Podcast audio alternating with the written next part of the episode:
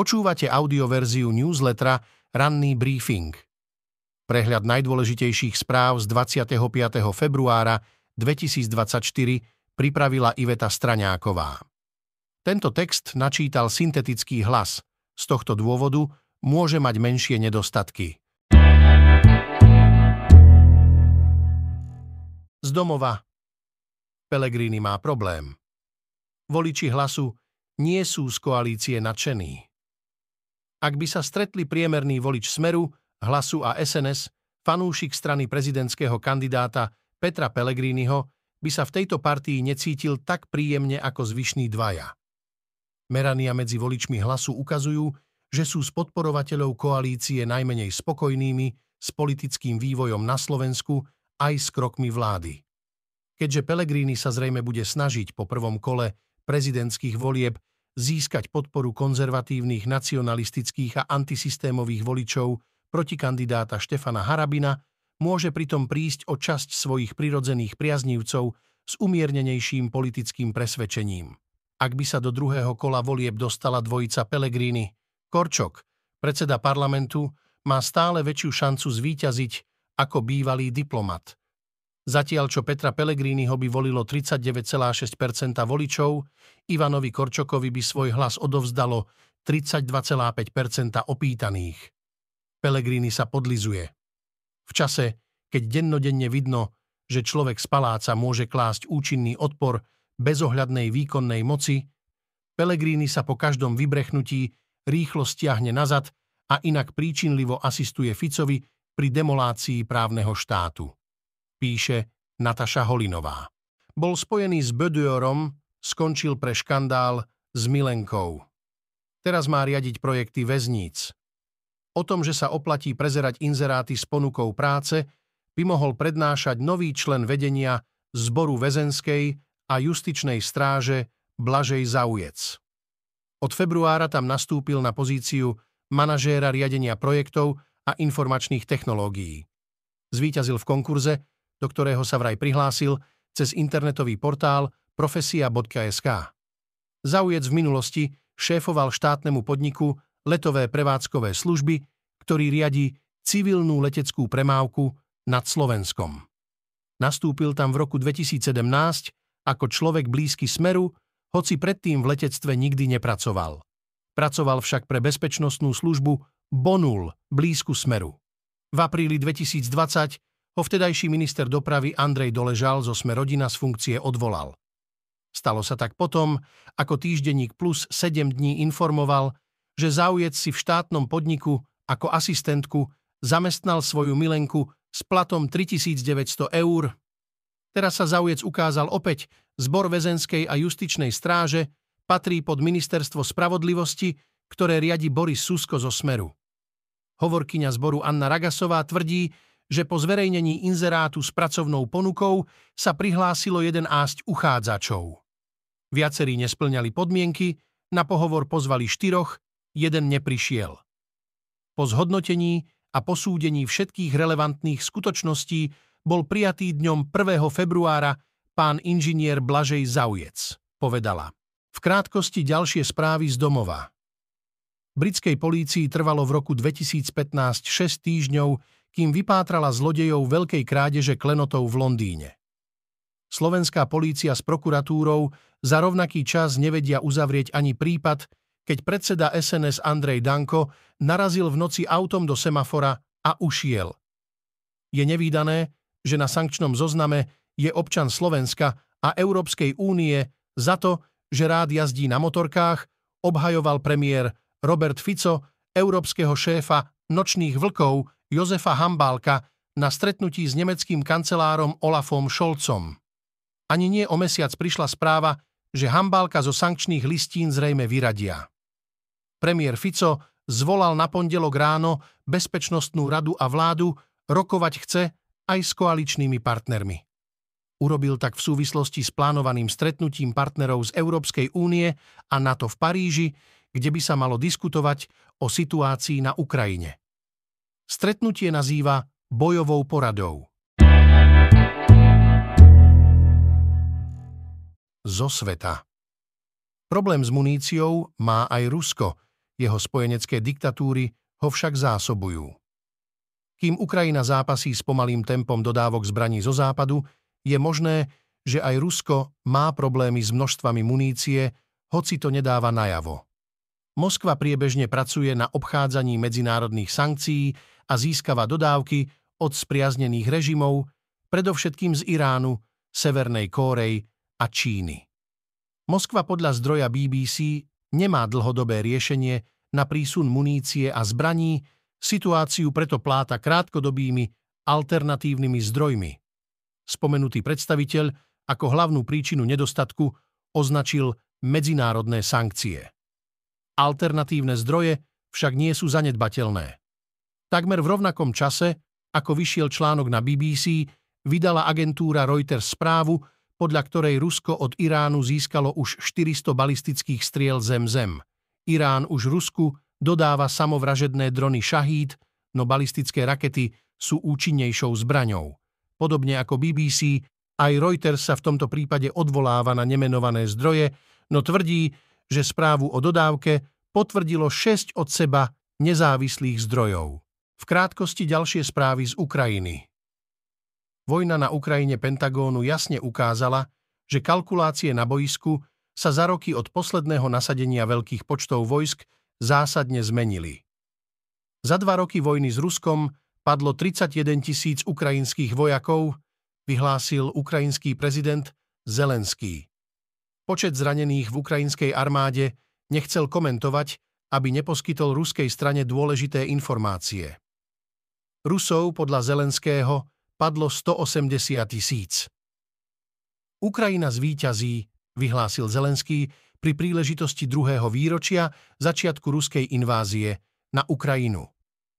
Zároveň zdôraznil, že vojnu je nutné ukončiť podľa ukrajinských podmienok, aby bol mier spravodlivý. Ukrajinskí vojaci v piatok večer nad Azovským morom zostrelili už druhé strategicky dôležité ruské lietadlo včasnej výstrahy a riadenia A-50, tvrdia nemenované zdroje v ozbrojených silách. V krátkosti ďalšie správy zo sveta.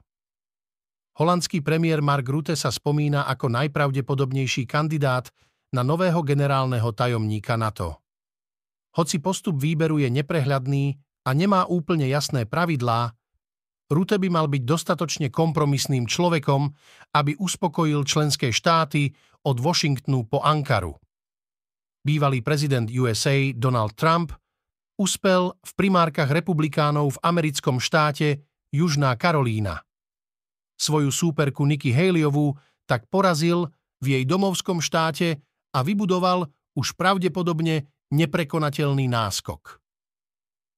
Ruské úrady odovzdali telo zosnulého kritika Kremľa Alekseja Navalného jeho matke. Príbuzní a podporovatelia opozičného lídra žiadali už niekoľko dní ruské vedenie o vydanie tela, aby ho mohli dôstojne pochovať. Z ekonomiky. Ukrajinci platia na čas, robí sa s nimi lepšie ako s Izraelčanmi či Španielmi. Prešovská firma SEK podniká na Ukrajine od roku 2017.